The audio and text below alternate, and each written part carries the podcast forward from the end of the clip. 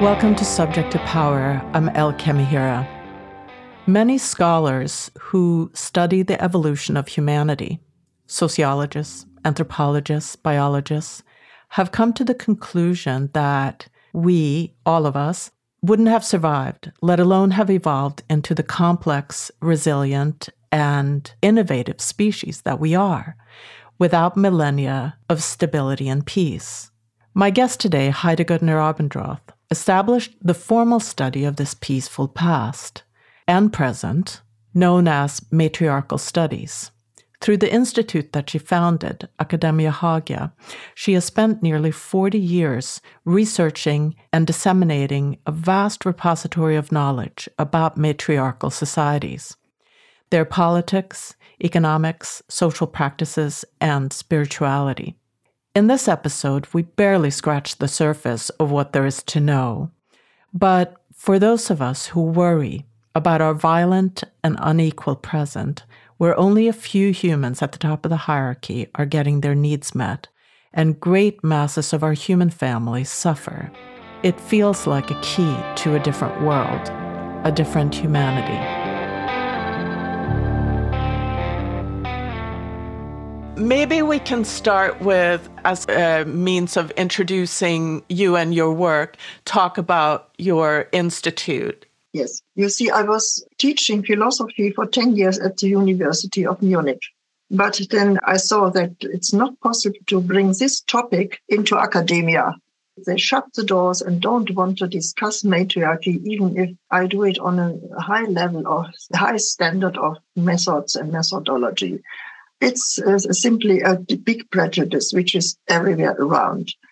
And then I decided to found an independent academy where I can do research and teach as I want to do, not with some uh, restrictions from academia.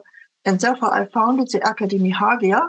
And so it went very well. The Academy Hagia is now well known and it is working since 37 years because always students are coming because this topic is intriguing them. And I'm very happy about that. I wonder if you see, is it mostly women who come, women students? Yes, uh, 95% are women and 5% are men. And when I do public lectures, it's a little bit different. Then there are more men, but the majority is always women who want to know about that. And I think it's quite, quite clear why, why women want to know more about this. They suffer the most from the suppression of patriarchal patterns. So they want to hear about a different way of life and different society, which is possible. Yes, that is my impulse too, too about mm learning about matriarchy and searching, searching, searching for something alternative. Yeah, yeah that's right. I think there are many uh, people searching for an alternative but what's different with research on matriarchy is we don't, have not to deal with um, ideas and utopias. We, we deal with reality. These societies are real. They have not been recognized very well and they have not been described very well in anthropology. But I'm in contact with many people of these societies and I learned a lot from them. And so I also like to make their societies more known and more visible because they are so important and they are reality, not fancy. Yeah, I think that's a really good point that I think it's easy to think of these as utopian scenarios, but that's not how you came about learning what you know. It is by actually going to these places and studying and talking to people who live in those societies. Yeah, that's right.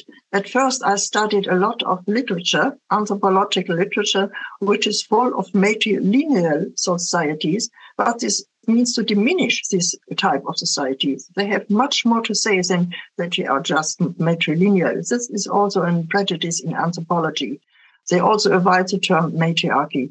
But I say if we have a society which is matrilineal and at the same time women have the economy in their hands, their position is so strong that we have a matriarchy and we have to recognize this. What is much uh, interesting is that some of these societies call themselves matriarchy.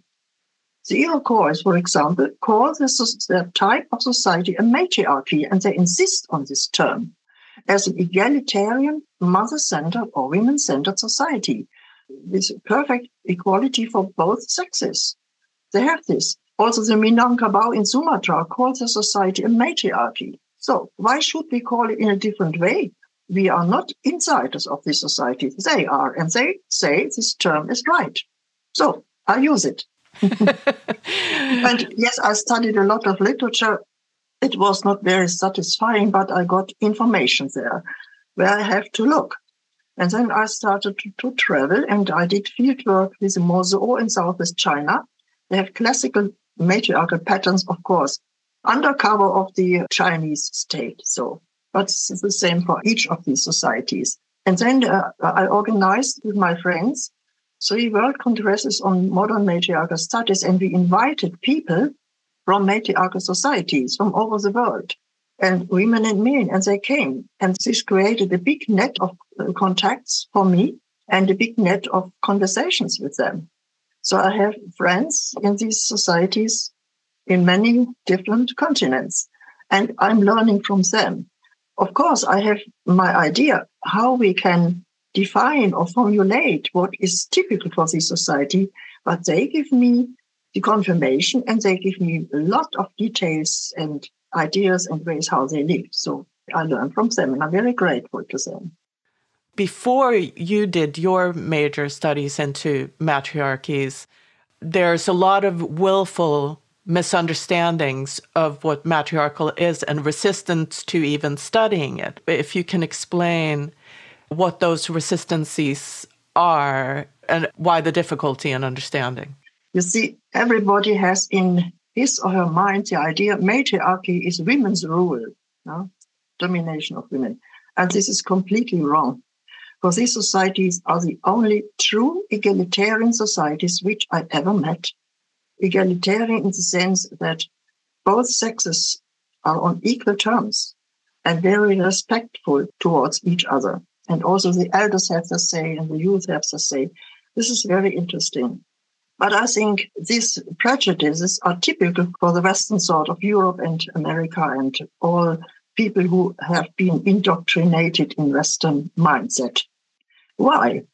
We have a long history of patriarchy, and the Western industrial societies are capitalist patriarchies, nothing else.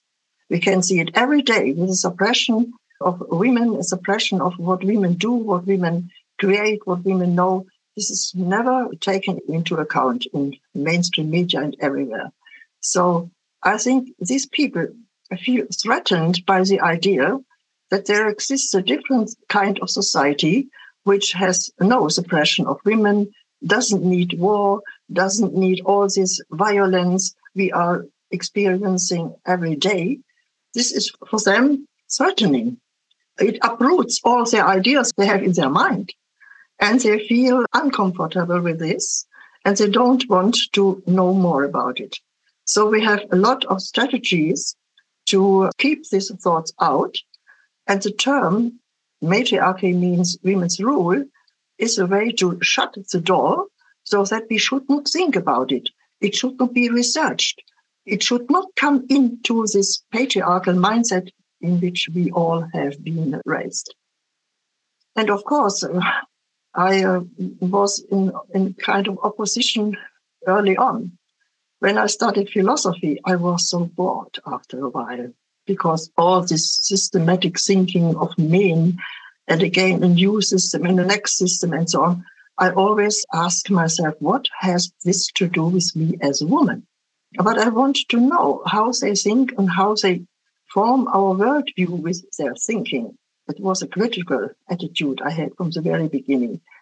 And in the same libraries, I found then some literature about this matriarchal thought, which is buried in these libraries, but I found it. And this intrigued me, and I continue to study this everywhere in the libraries where I could find it in, in philosophy, in sociology, in anthropology, in archaeology. But I studied this secretly. So it was, I had a double study, philosophy officially and matriarch studies unofficially. And then um, after my PhD and my teaching at the university, I was at the crossroad. should I continue with these philosophical systems of men's male mindset for male mind, or should I continue with matriarchy? I knew that when I continue with matriarchy, my career at the university would be stopped. But there were so many women who had heard me before because I was talking at any possibility and teaching about this. And when the second feminist movement came up, I was at the forefront and was talking about matriarchy. I had the feeling this is relevant, this is important. But what men have thought and which systems they have invented in philosophy is not relevant for us. So I decided to continue with matriarchy. And at the same time, I left my marriage, I left university and created the Academy Hagia, the independent Academy Hagia, where I can teach and research this topic. And it was a right decision. For as I told you before, always women and some men came and came and came through all this decade and wanted to know. I always could see there is a desire to know more than our official uh, education systems give us. And so you're in Europe, obviously. Can you kind of describe what the cultural heritage there is in terms of matriarchy or lack thereof? Yeah, these were two European thinkers and researchers who showed me the way. The one is Johann Jakob Bachofen. He was a Swiss scholar and he wrote about mother right. And he had much influence because over a hundred years, the discussion about mother right among scholars went on. And the other one who inspired me is Robert Graves with his Greek mythology. In his book, Greek mythology is not about Greek mythology. It's about the culture which was before the patriarchal Greek culture. And he openly called it matriarchy. This is a European tradition which came to me because I was interested to, to know more than only these philosophical boxes. And then I couldn't stop to continue with this research because this had to do with me as a woman. And so I went on and on. when I published my first book, it was in the 90s years of the last century. Then Maria Gimbutas' important books were not published. Some years later, her book came out, Language of the Goddess and Civilization of the Goddess. And of course, I was fascinated because she confirmed as an archaeologist what I had found out by reading a lot of German and English and French anthropological literature. She showed by her archaeological expertise that these societies also existed in Europe, but in the past. I was on the way to find the living examples of matriarchal societies in the continents of Africa, East Asia, and both Americas. And then she opened the field for researching the past in Europe. She is a European and she had a lot of knowledge about European culture and she could read all the Eastern Slavic languages and the research there. And so she could unfold a very rich field in archaeology about these past cultures, which she called matristic, but it's the same, the same patterns, which I call matriarchal.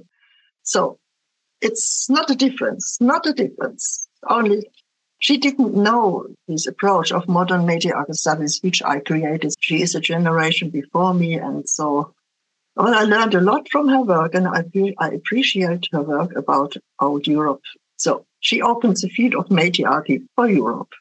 So, in a nutshell, the assertion is that Europe in the Neolithic and Paleolithic were matriarchal and that patriarchy was a result of Indo Euro invasions. invasions. Yeah. You know, my first book about living matriarchal societies today. Just now, a second book of mine has been published about past matriarchal societies in West Asia and Europe. Of course, I rely on Maria Gimbutas, but I try to broaden the field to show that before patriarchal development in every continent, we had matriarchal patterns. And I would say Paleolithic times are very long And the classical matriarchy came up in Neolithic times, which covers at least some millennia. Paleolithic times is more difficult to research. I think Paleolithic had mother centered societies, but the full development of these matrilineal clans and clan houses and the um, agricultural economy in the hands of women, this developed in Neolithic times. So I think the classical matriarchy, we can find it in the Neolithic times.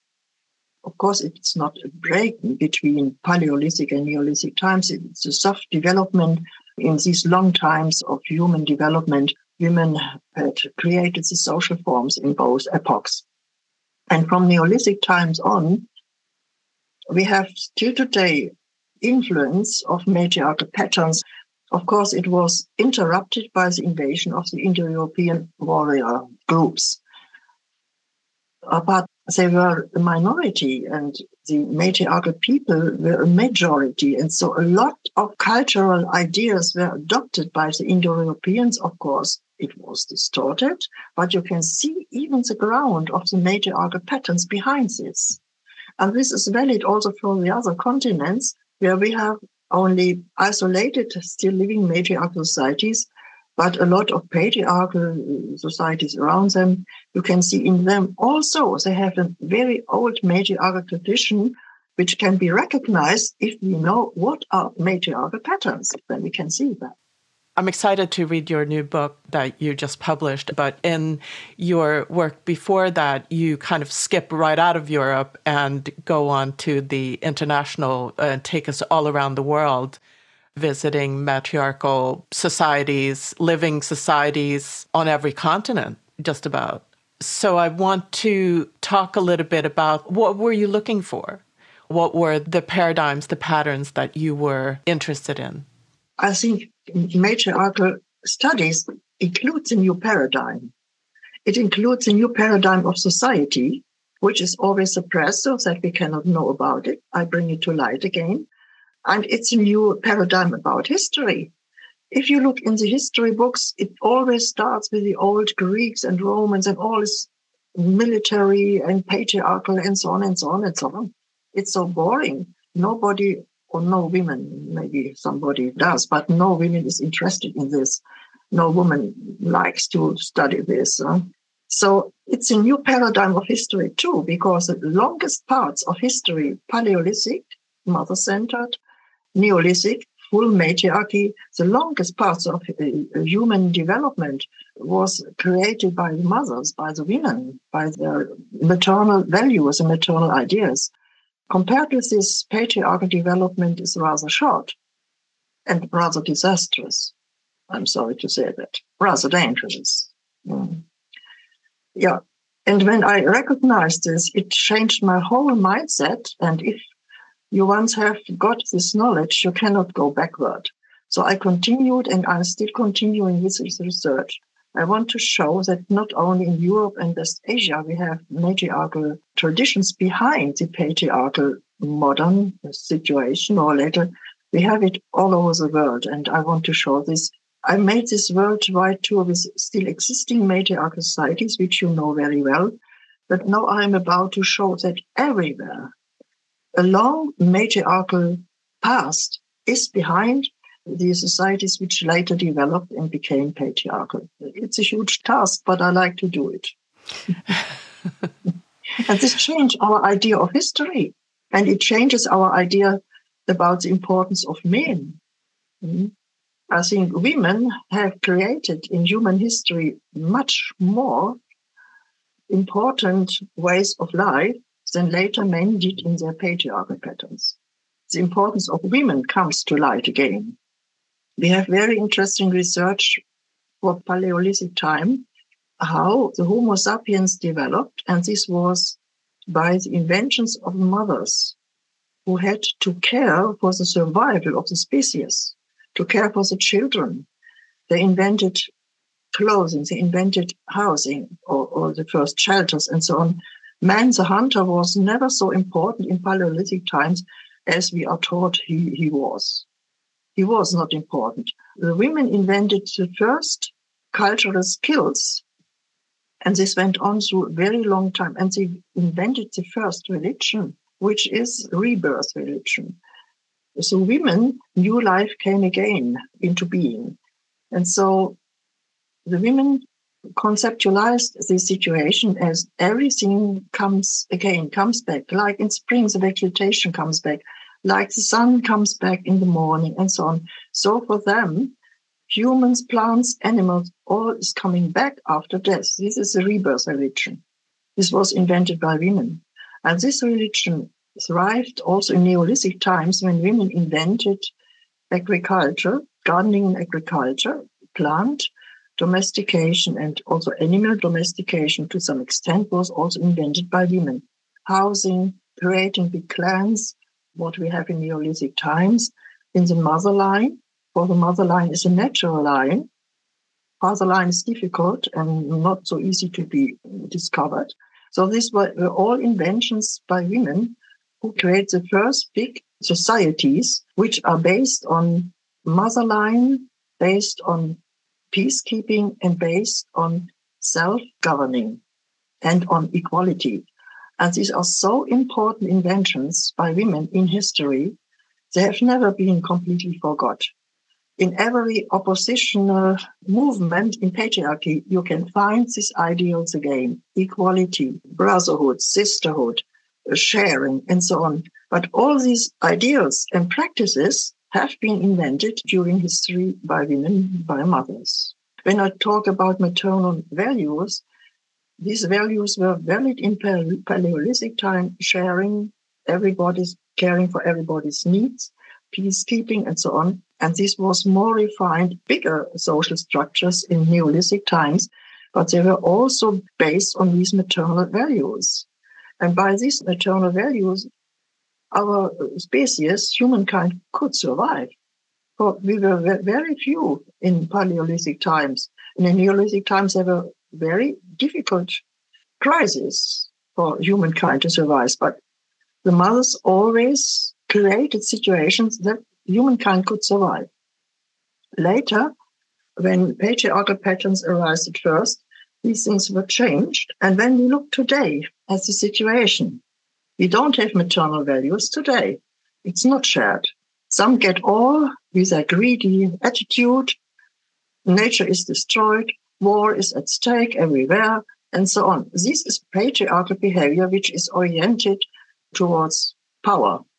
Yeah if we would have maternal values in our present day, like peacekeeping, sharing, looking that everybody lives well because there's enough for everybody, then we would not have the situation we are in, this dangerous situation we are in today.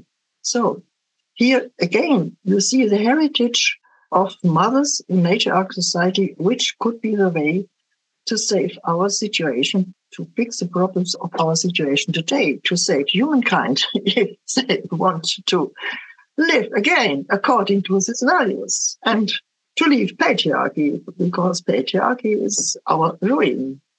And it's so easy when you break it down and analyze it and compare the two. It's not endless competition, power over, conquest, war. It's not reconcilable with a future, period. Yes. You do have a quote which I think is really beautiful in one of your books saying motherhood, which originates as a biological fact, is transformed into a cultural model. Yes. This is what happens in matriarchal societies. These maternal values are taken from the prototypical behavior of mothers. Prototypical, of course, individual mothers can make mistakes and so on, but take the prototypical behavior of mothers. They care for everybody according to their needs. Caring, nurturing, perfect neutrality, and peacekeeping are maternal values because without these values, no child would grow up into an adult person. Yeah? All children can grow and thrive based on behavior which shows these values still today. Still today. This behavior was spread, the whole society was transformed according to this behavior. So in matriarch societies, it doesn't matter if you are a mother or not. every woman behaves like that, and the men behave like that. The men also are caring, looking for their sisters and their clan and their mothers live a good way, and the men are responsible for peacekeeping. So when in a clan, a man is elected as representative to the outside world, meaning other clans, other villages, or even foreigners, they always try to keep peace by negotiation and finding very good solution, which is a win-win situation for everybody. This is um, a task for men, and they are very skillful in this, which I could see in still uh, living examples with Minangkabau and other people, how careful men are to solve a problem without violence and without much noise.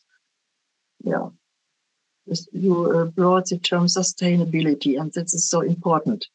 But today, people think sustainability can create it by finding moderate technology and making green technology. I think this is a little bit short minded. For if we cannot create sustainability only by continuing with our way of living, we have to find out what makes a sustainable society. And we don't live in a sustainable society. So all this technology, which should be a remedy, doesn't help so much. We need a society which is sustainable. And patriarchy is not sustainable, it is destructive. The society which is sustainable is matriarchy. For if we know still living, still existing matriarch societies lived in the same place for millennia, then we see how sustainable their attitude toward nature and their social structures are. And this is a model. Yeah, that becomes clear very quickly when you talk about the different cultures that you have visited, that it is cultures that are made for longevity, for living on and on. And it also struck me how widespread it is, matriarchies, how many living cultures there are absolutely everywhere. Yeah, it was for me also a big surprise when I found out that they exist everywhere, still existing, and that they existed also in Europe and West Asia, which have been very early and they're heavily patriarchalized. But in every continent outside of this, they still exist. And I could find out that they exist in the same area for a very long time. Sometimes they shifted their society a little bit to find a more protected place, like a lonely landscape, an island, or, or desert. But they have a very long history in this area and they have a memory of their history. It's oral tradition. They don't write it down. It's oral tradition of a long memory in the same place. So I thought when they have lived there during such a long time, there must be a historical layer which covered much more than their place they have today, much more areas than just the place where they live today, because these society were experience pressure from many sides. And this was confirmed by some archaeological research in the same areas. And this brought me to the idea, not only the idea, but to, to evidence that the matriarch layer is very far spread and very old in these continents and also in our continents of Europe and West Asia. Yes, so these matriarchal patterns, they are indigenous for the most part. Yes. Yeah. It's what we, we call today indigenous, and they call themselves indigenous. And there where they are living, they are the most oldest people in this area, the indigenous peoples. Yeah, you see, today, all these still living matriarch societies live under the domination of modern national states, like the Mosuo, who live in the state of China, like the Minangkabau, who live in the state of Indonesia, like the Iroquois, who live in the state of the USA. And of course, they experience pressure and suppression from this state's layer over them for them, it's always difficult to keep their old traditions, which contradict the laws and the political bodies of these later national states. So they had to develop patterns of resistance to keep their old traditions when I meet them today, I'm so astonished because I think, how could they manage this to keep their matriarchal patterns during centuries of patriarchal pressure? This is very interesting to see how they do this. For example, in Minangkabau, they are not a small population. They are people of six millions. Six millions. So many people as modern Switzerland has. So they are not only a tiny group, and they are very well educated. They live partly in the rural heartland on Sumatra, where they have the agricultural traditions, and three millions are living in the heartland, and three millions living abroad. This means they're living in all Indonesian cities. They live even in other countries. They live even in Europe and even in the US. But they come back to the heartland time to time and inform the people in the heartland what's going on in patriarchy. And then they discuss together how they can undermine these new threats of patriarchy. And they are very successful with this. In the cities, they are lawyers, doctors, and have all modern professions. So they have also a say in Indonesia and can raise their voices. And when the Indonesian government tries by a law to abolish the importance of women and so on, then they have immediately opposition of these um, Minangkabau lawyers and doctors and teachers and so on. And then most interesting example is when this region was under Islamic invasions. Also, Sumatra had an Islamic invasion. And Islamic law is completely against that women have heritage and have the economy in their hands and have in the family the, the motherland and so on. It's completely against. So they try to find a very intelligent compromise. The uh, Islamic people who try to missionize them demanded they should have mosques and Quran should be taught there. So they opened the houses of men, where men have their assemblies, and changed the houses of men into a mosque. So then the men were sitting there listening was what the Quran teachers was telling, and they didn't say anything against it. They went home and told in their matriarchal clans what new ideas this patriarchal Islamic people had brought. And then women continued with a traditional life. They kept the economy. Nothing was changed because the houses of men, which was changed into a mosque, were, were standing on the ground which women owned and inherited. They accepted Islamic ideas formally, but in their traditional way of life, nothing changed. And women continued. Women have a strong solidarity, very strong solidarity. Women simply continued as ever and this was a compromise. Also, when, for example, in USA, the Pueblo cultures, also the Hopi and the other Pueblo cultures who have major other patterns, have been missionized by Catholic Spanish priests. They did the same. Officially, they went to church, uh, listening to the, the service.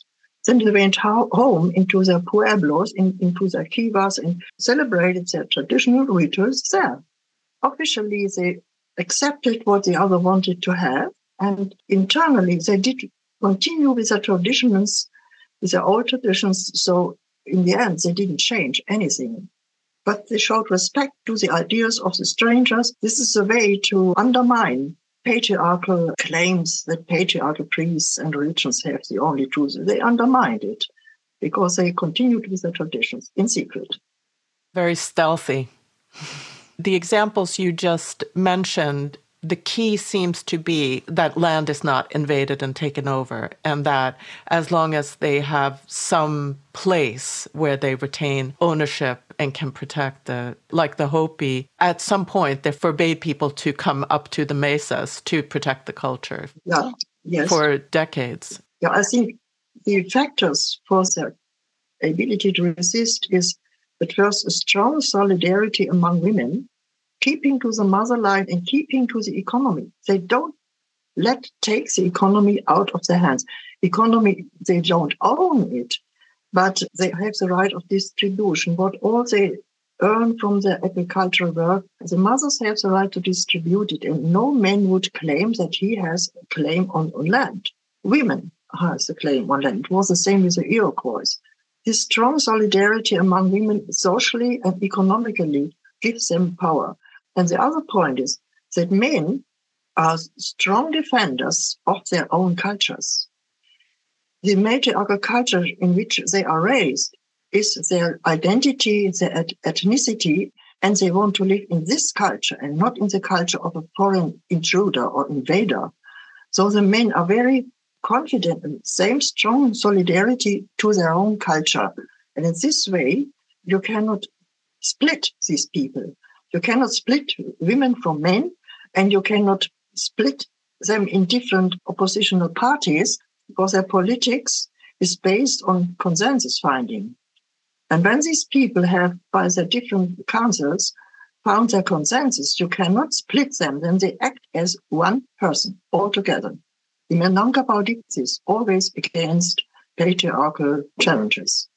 And I think in some ways, democratic values are, you know, I live in the US where we see ourselves delusionally as a democratic stronghold, but really the kind of essence of equal voice can be found in the matriarchal paradigm.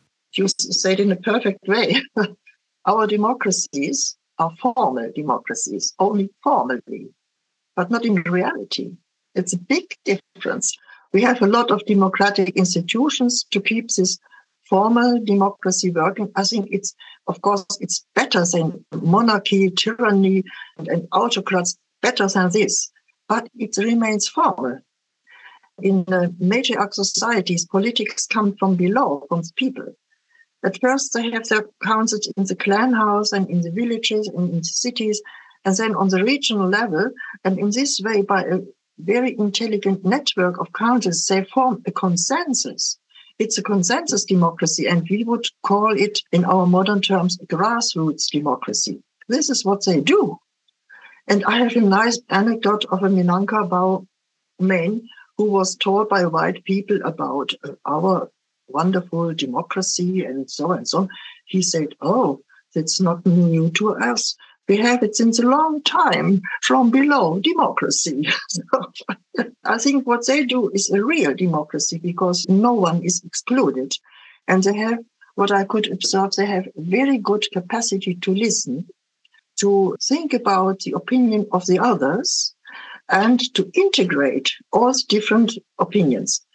This capacity or ability to integrate does the matriarch in the clan house and outside of the clan house in the village council or regional council, the men do this. They integrate all these different opinions until every opinion of each clan house has found a good solution. This is a very creative process, but in the end, they have a perfect win-win situation and the people stand all together with problems they have discussed and they have found a solution. This is very interesting. So I, sometimes I like to say they have a high capacity of communication, which is not so much developed in our societies. And I think because we are so ruled by power over and inequality that those in power have absolutely no incentive to listen to the masses below. And so you have a lot of shortcoming of empathy and listening, like you said, and most people are just ruled by a, an upper layer. I think the capacity of thinking in communal terms, to feel and to think what the community means and wants and does, not to think what I, as in my egotism, want, but what does the community want. This fosters in them the ability to listen and to find a communal solution. It's not about uh, that the community suppresses individual opinions, not at all. They try to listen to everybody and to make a good integration. Everybody's active in this process. Central to patriarchal control is the control of women's reproduction. And central to matriarchal principle is very important that reproduction and a child bearing and rearing it's not given over to men. No. There are many, many different ways that this shows up in matriarchies. Can you talk a little bit about? Yes. At first, female reproduction, this means the ability to give life. by birth, to say it in a non technical term, is completely in the hands of women. This is their dignity. They are the giver of life, just as the dignity of men is to keep peace, to care for peace. And this is completely in the hands of women. The rituals, the birth giving process, and all is, is, in the hands of women. And the young women are protected by the older women, their mothers and midwives. They are all together and care for this. From the very beginning, the young mother and the child is celebrated, or the pregnant woman is celebrated. They have a lot of celebration to show this dignity of women who are pregnant, who give life, and to raise children. And you see, the mother line also recognizes this because she gives the life to the child. It's the child belongs to the mother, not in the sense of belonging, but it's her fruit. And from this, the mother line develops quite naturally. And the mother line gives uh, women the central position in social life. A man is proud of his mother because he doesn't know his father. His father is not interesting to him, his biological father. So this is a point which sometimes is not easy to understand for us because we are so fixated, so focused on biological fatherhood. But with them, the father is, in our terms, mother's brother. Why? He has the same clan name as the mother has. The mother and her children have the same clan name, and in each generation, the brother of a woman has the same clan name. So the brother is the closest male relative to a woman and the closest male protector to her children, the sister's children. And the father from outside, the biological father, he is the lover. And they say a lover comes and goes. In matriarchal woman says the lover comes and goes because they change their love relationships as they like, both men and women. They are free in their loving affairs. And she said, the lover comes and goes, but my brother is always here. And that is true because they live in the matrilocal, in the mother house, and the brother is always here. He cares for his sister, he protects his sister, he represents the clan to the outside world, and he cares for the children with his work. So the brother sister relationship is the closest between men and women in matriarchal societies. The lover, even if he is a biological father, has no importance. For in the mother line, he has no importance. He has different clan name. He's not even regarded as in a blood relationship to the children. He has a different clan name. So but the basis of this is that they have a very open and natural attitude toward love. When I was with Mosuo women, they told, when I asked them, how long are your love affairs? They laughed and said, oh, love affairs so long as the love is here, as the love is still felt. When it's over, it's over. And sometimes the love affairs are short, Sometimes the love affair can be many years, and sometimes even the love affair can be for the whole life. It's the same for men. If they don't love a woman anymore, they don't go to her. They are free in their love decisions, and women too. And they would not understand that we in our societies would press love into a monogamous marriage. They would tell me, oh, this is a death of love if you do this. And I think they are true to some extent. Yeah, you say there are no known cases of original people who are monogamous. I think that's interesting. When love is free and the young people choose their love affairs in a free way, then a father line cannot develop because women know who, child knows who is its mother, but who is a father, not known and not interested in, not interested the brother is here. He does it. I call it sometimes he is the, the social father for the children. So they have also a male model. Yeah. And, you know, I'm just thinking about modern marriage, the way we live it, where we're expected to be married for life and so on. So the notion that you kind of link love relationship with the fate of the child the way you describe it, a disaster, right? It's absurd, absurd, yeah. Ab- absurd because absurd. A, a, child's life is highly valued and must be protected and nurtured for 20 years before they can, you know, even become adults. And like you described, love relationships are fleeting for the most part. The emotions we feel for romantic partners are fleeting emotions and not fit for sticking around for 20 years. And you can see it in our society. Children are not cared for. We see today that the nuclear family is a very unstable institution. 60% or more are breaking. And then what's with the children? Then the fight over the children, and children are not cared for, and children grow up in a very insecure situation. This is dangerous, and it makes so many people sick matriarchal people would think of this absurd way to live. But I think in their society, they are able to care for two basic needs. One basic need is being protected and have a safe place.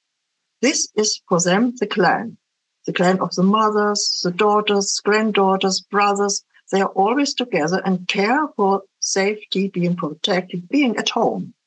And the other need we have is the freedom of our feelings, of our love. And they have it. They have the freedom of love, but never they would give up the home of the clan for the love. So the love is outside, the lovers come overnight, this visiting marriage, and they go in the morning, or even if they stick together for a longer time, then the man uh, comes in the house of the woman as a guest and works and helps there. And if he doesn't like to stay longer, he goes away again to his mother house. So this combination of being uh, protected, especially the children are always protected in the clan house, always. And at the same time, the young women are free to choose their love affairs. This is a perfect combination which corresponds to our needs as humans. And the lover sometimes stay a little, little bit longer in the house and then the lover plays with the children. But he, he goes again and the brother's always here and cares for the children together with mothers, grandmothers, and aunties and all was here. I think this is a wonderful invention to um, correspond to our basic needs, which can never be fulfilled in our modern nuclear families. And we see today that many nuclear families break apart and the people live as singles, isolated and often uh, depressed and so on. I think they have found here a very good solution and everybody is satisfied. Yeah.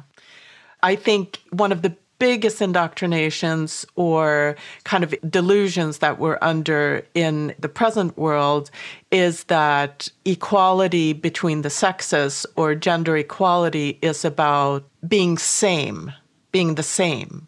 In our society, that means all being men or living as men not caring for our children, working instead of caring for our children, competing with men in the same sort of capitalist system. Whereas in matriarchy, what I think is so significant is that you say it reflects the two faces of humanity, men and women. And I think it is not at all trying to be same, same. It is acknowledging our very, very different functions. You're right.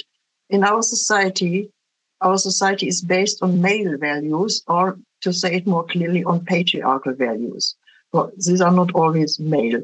They are patriarchal values, which mean striving for power, competition, using violence if necessary, and also if not necessary, being a hero, being the big hunter, and so on. But we know all this very well.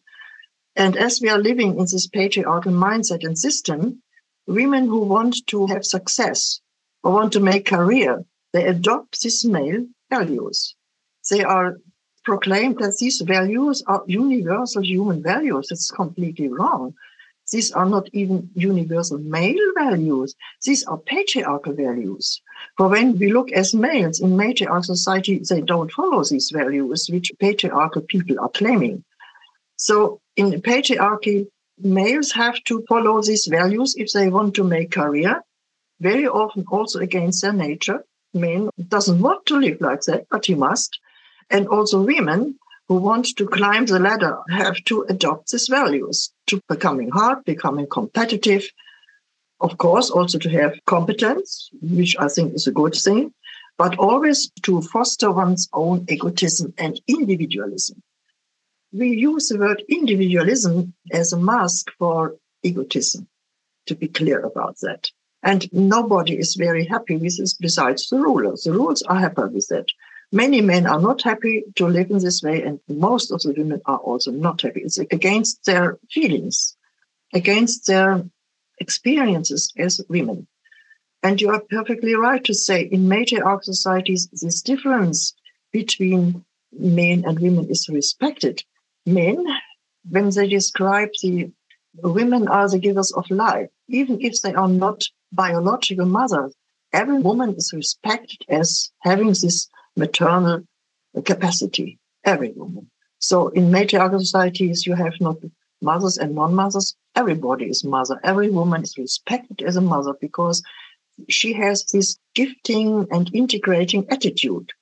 And every man is respected as a person who protects. A man protects his sisters. He protects the sister children. He protects the clan. He tries to keep peace between the clans and the villages. He is protecting his sisters and mothers and sisters' children. He is a protector. And I think this characteristic, it's not essentialist, it is seen from the practical experience how women and men behave if they are not under pressure. This is respected, and in this way, both sexes collaborate in a complementary and very fruitful way. And the other difference is between the elders and the young. This is also respected. The elders are respected because of their wisdom and their knowledge, and the young are respected because young women celebrate love. It's a wonderful thing. The mother, the old mothers and grandmothers would help the women to have, have wonderful clothing and decorate their heads and to go out to love affairs is a wonderful thing. So they respect the younger people. And children, anyway, are protected because children are regarded as holy in the sense that children are the reborn ancestors. Every child is a reborn ancestress or ancestor. And in this way, they have this complementary network between women and men, the old and the young, the children and the grandmothers, and this works very well in their clans. It's the respect of differences which work together in a complementary way. In patriarchy, differences are misused to suppress the others to say we are better and they are not so good as we are. Every difference is used in this way.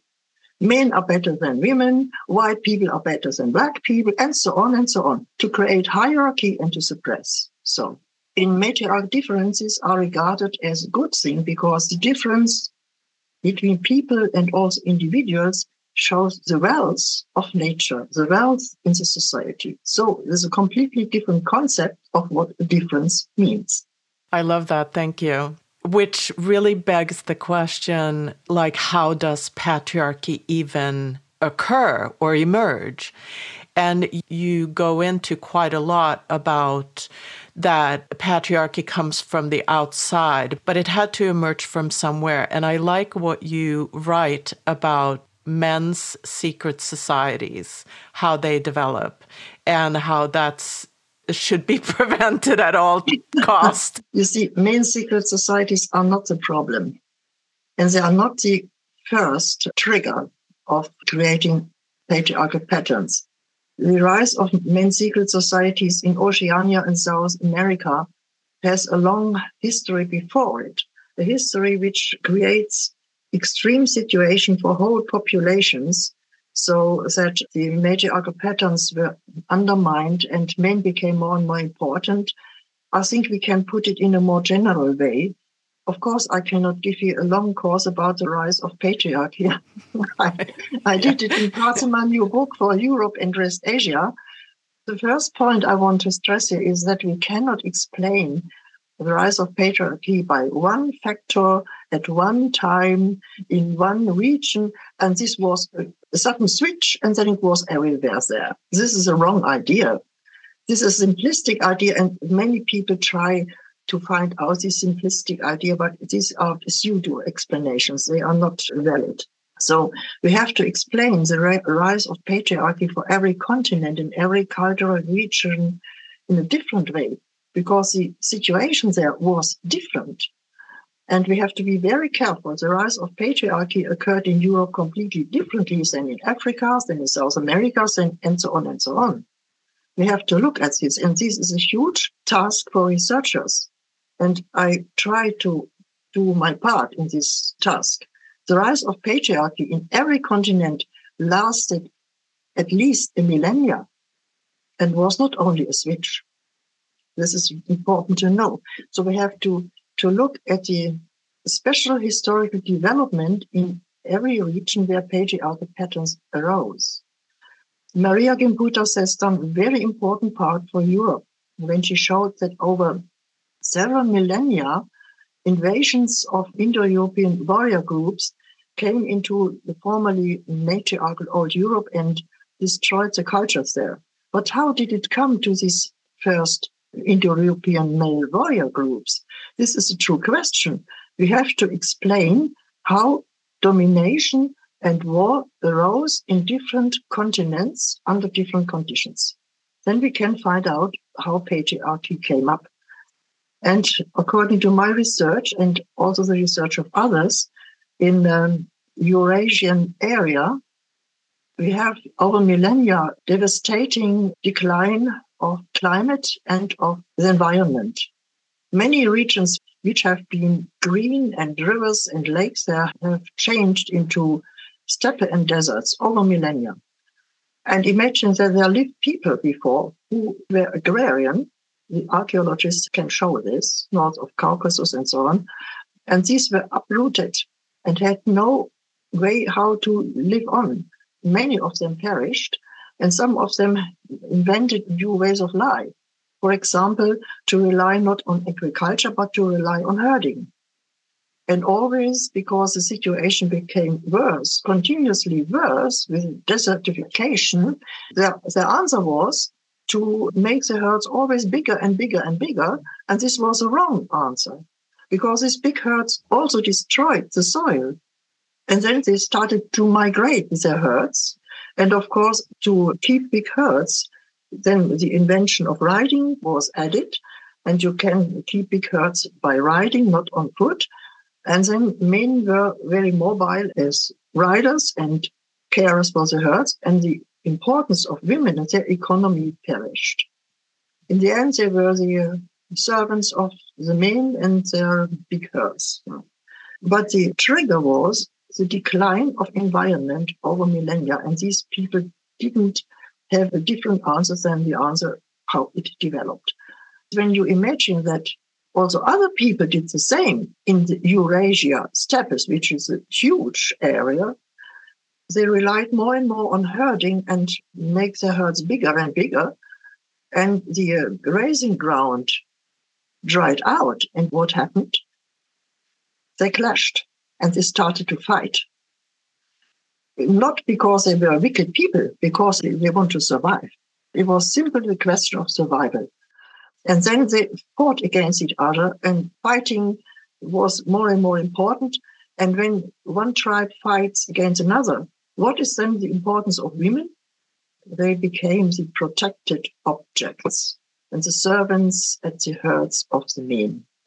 Nobody has intended this. There was no wicked intention. This was the development of survival. So the situation changed completely. And one day, of course, they discovered the wonderful green area of Europe, starting with the Danube from the Black Sea. Then they started to invite Europe to survive and destroyed the cultures there. In my theories, this is still not patriarchy. This is an unhappy development of survival. But when patriarchy starts, it's a special point. When they met these matriarch societies in Europe, when they saw these people, at first they had the herds there and destroyed all the agrarian soil of the people. It was not a good solution. Some of them found out that they can let the people work for them, the agrarian people, and then they suppressed them They were the herders, they had the herds, and the others were working on the agrarian areas and nourishing their masters. This is the first class society the class of the invaders and the class of the older suppressed people who still continue to be matriarchal. And then the patriarchal consciousness arose. For the masters thought, oh, we are the better people. Our way of life is a better one. We invented how we can let work other peoples for us. So this was a germ of patriarchy. When they got the idea that they are the better people, that they did a better work, and they have invented a better social society. When this has developed in their minds, then it was fixed. Then patriarchal hierarchy developed and was refined and refined and refined. This was no longer a situation of survival. It was a situation of the beginning patriarchy, which happened in West Asia and Europe in that way. It has very often, not always, but very often to do with changement of climate and environment because the atmosphere and climate of the earth was never stable. It changed always. And the answers of humankind were different. And in this special difficult time, the answer to these changes were development of patriarchal patterns. So, very strong connection between ecological collapse of some kind and emergence of patriarchy. And I mean, look at where we are. it, yeah, it, look it, at where we are. Yeah. Yes, we are in an extreme dangerous situation. Of course, it's also changed the mindset of the people. When Mother Earth doesn't give her fruits any longer, then they stop to believe in her. And when men were so inventive to invent how to survive, their importance rose and rose, and the belief of women in Mother Earth had no value any longer. When you today look at our mindset of patriarchal mindset, who believes that Mother Earth is so important for us? Mother Earth today is a resource to be exploited. So, result the result is a catastrophe. I mean, so central to matriarchal belief system, of course, is to stay connected. Yeah. Yes. Yes, you're right. So we don't come to a good explanation to look at that men who created patriarchy and stupid women who let matriarchy go. Yeah. no, we have to look at historical developments in changing situations. Also in Paleolithic times, the uh, situation on Earth changed very often. We have different ice ages, and what did people do? They emigrated from the too cold areas into warmer areas, but there were very few. There were not so many as in Neolithic times. So they could go into empty areas and go back into empty areas. The situation was not the same at the time when the desertification in, Eurasia and also in Africa started. Many more people were living on Earth, and the pressure for them was harder. And today, we are many, many more. Yeah. And the situation on Earth is difficult. Yeah, difficult. A microcosm of what you're talking about is the migration of people across the Pacific Ocean islands. It's almost like little planets. Can you explain a little bit about how you see that? Another very interesting example how patriarchal patterns develop is the, the um, settlement of the Pacific Ocean, which you just mentioned. Coming from very old matriarchal cultures from China over Taiwan and these islands, the Polynesian and Micronesian people settled over millennia the Pacific peacefully. For their skill in navigation and building boats was highly developed. And the first migration, as far as I could find out by archaeological evidence and mythological evidence, was a peaceful migration to find new land. These islands are fruitful and they were a good place to live for people, but not many people could live on these islands. So they had very strict ideas about birth control, the matriarchal people who first settled them. For example, having no children was a noble attitude, was a much respected attitude. And not many children, because of course these islands were small. But of course, the population grew, and then they had to go out again across the sea to find new islands. And so, slowly, step by step, the Pacific Ocean was settled. But this was not the end of the story. Other people from Chinese mainland also tried to find land eastwards, for it was known then that it's possible to cross the sea and find fruitful islands.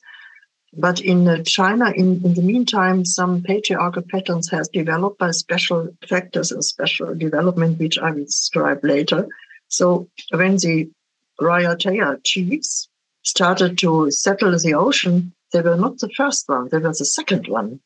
They always brought some chieftainship and weapons with them, also seeking for land for the population pressure in the Chinese lowland was hard, but they didn't find empty land, they find settled islands. So what should they do? Should they go back on the sea the same way? No.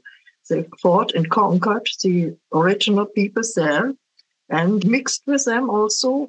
And so we have a strange situation of a mixture of matriarchal and patriarchal patterns on Polynesian islands. It's a strange mixture. One example of this mixture are the secret societies of men, which you mentioned before. For the men were the one who fought down the original population, so they uh, had a special importance. And to keep their magic power of weapons is always regarded as magic power secret before women and children, they formed secret societies. Of course, the women have still a lot to say and have kept the traditions and the songs and the holy dances.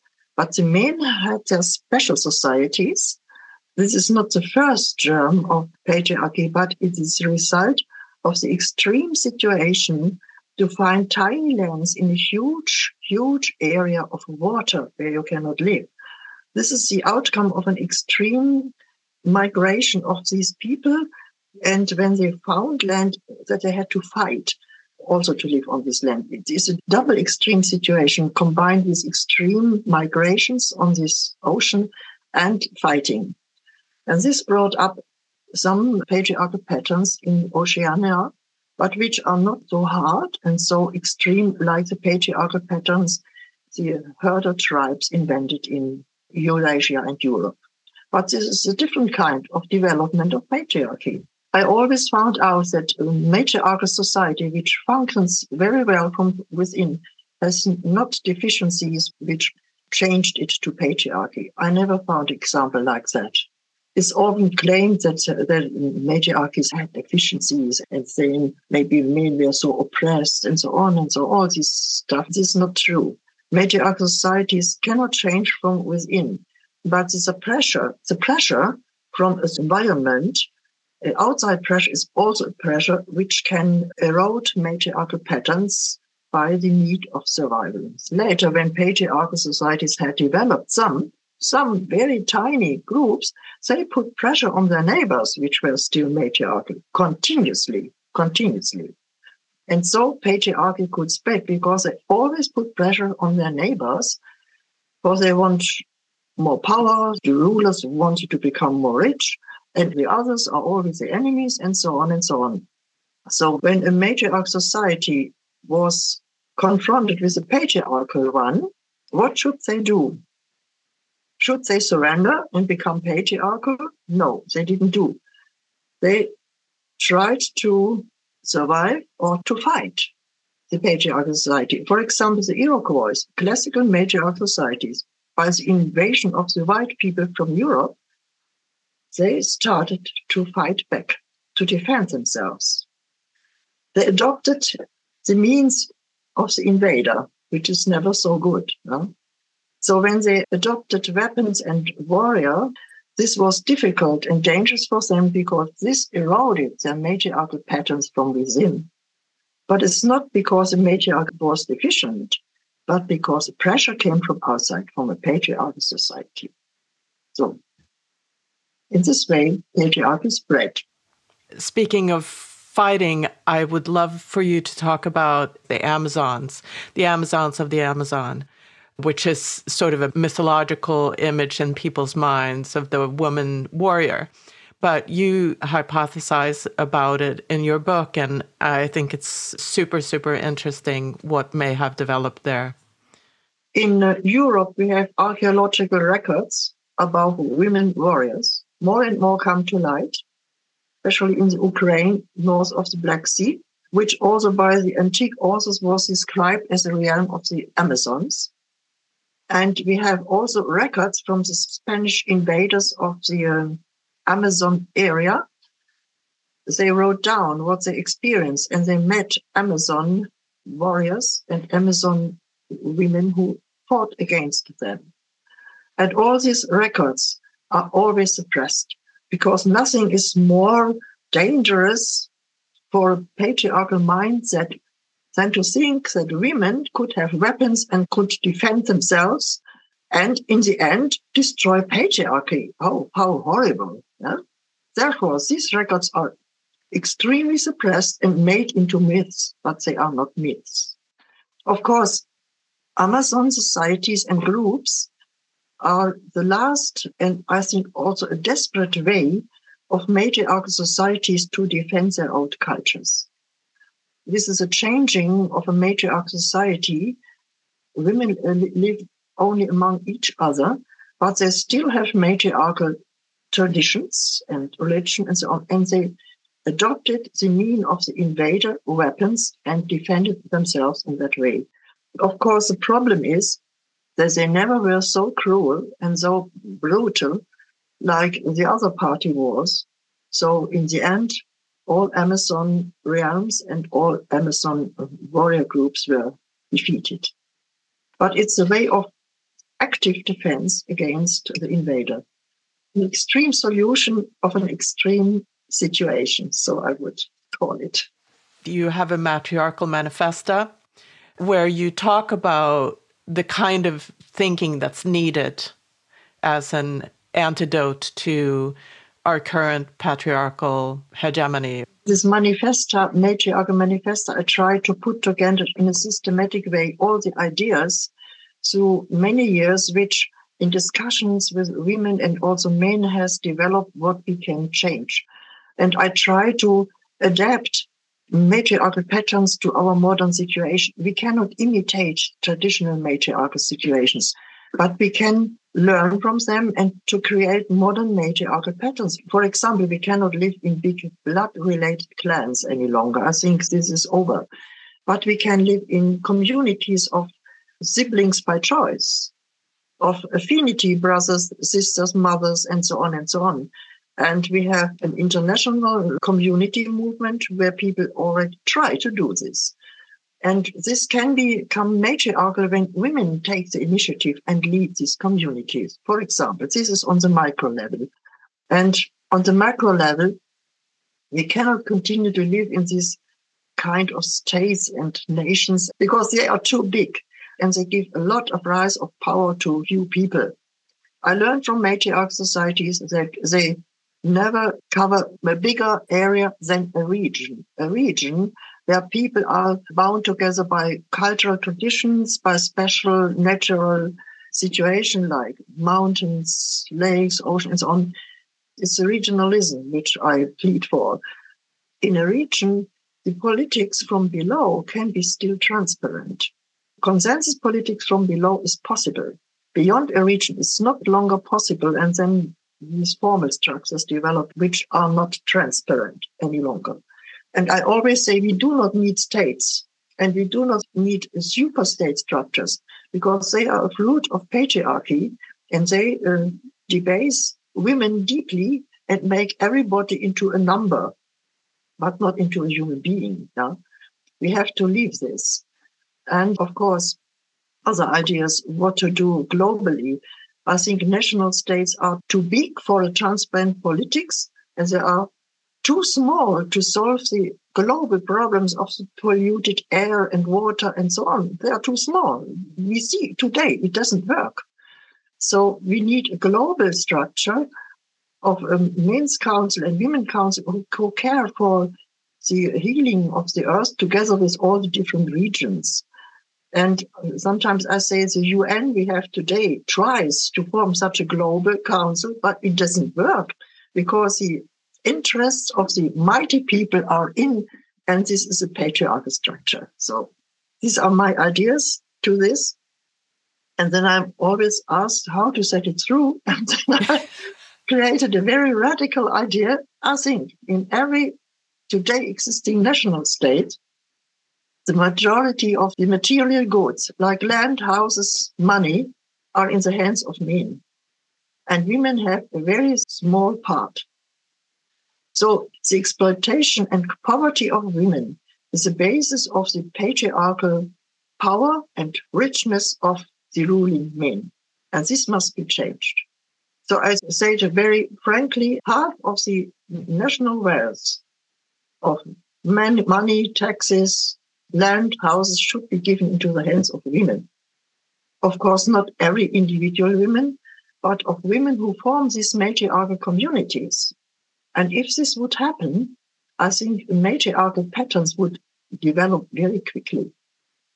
We had it already in the feminist second wave movement. We had we created bookstores, we created publishing houses, we created health centers, and most of them broke down because of lack of financial means. So women want to collaborate. They want to create things in cultural and social things. And especially the cultural and social area is so badly treated in our societies, only industry and monopoly and the transnational corporations. They are extremely rich in cultural things and social things are neglected in an extreme way. I think women would use this material and financial means to create cultural and social, a good life, a good life for themselves and their children. We must never forget that women have a responsibility of mothers and do it. So they behave differently. And in this way, I believe that a matriarchal structure would arise from below by women very quickly and could challenge every patriarchy. I uh, I know it's not easy to set through. I know it, but yeah. sometimes I think our foremothers have set through that we women today have higher education, can go to university, can vote, can even become doctors, physicians, lawyers, politicians. How did they do that? Because our foremothers in last centuries were much more suppressed than we are. And they set it through. They did it. So I think it might not be so utopian to demand a fairly shared economy between men and women. And we have to um, create a much stronger solidarity between all women, I think. Yes, we need a strong solidarity for the better of women, and the better of women will also be the better of children, and in the long end, also be the better of men. I think that everybody, women, children, men, live better in a matriarchy than we live today in a capitalist, exploitative, destructive patriarchy. Wonderful to talk to you. I'm so honored and glad to have had this conversation. Thank you so much, Ella. Wonderful to have this interview with you, and I thank you so much.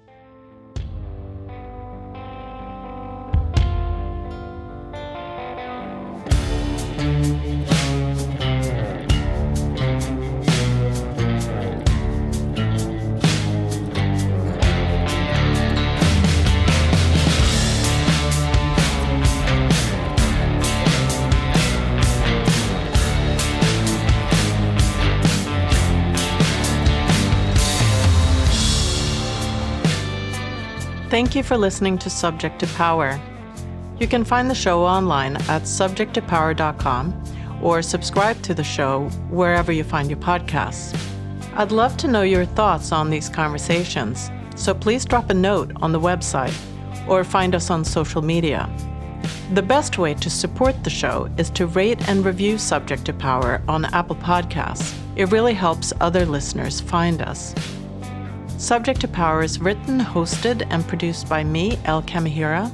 Audio engineering is done by Jason Sheasley at Abridged Audio. Cover art by B. Johnson, and music by Beware of Darkness.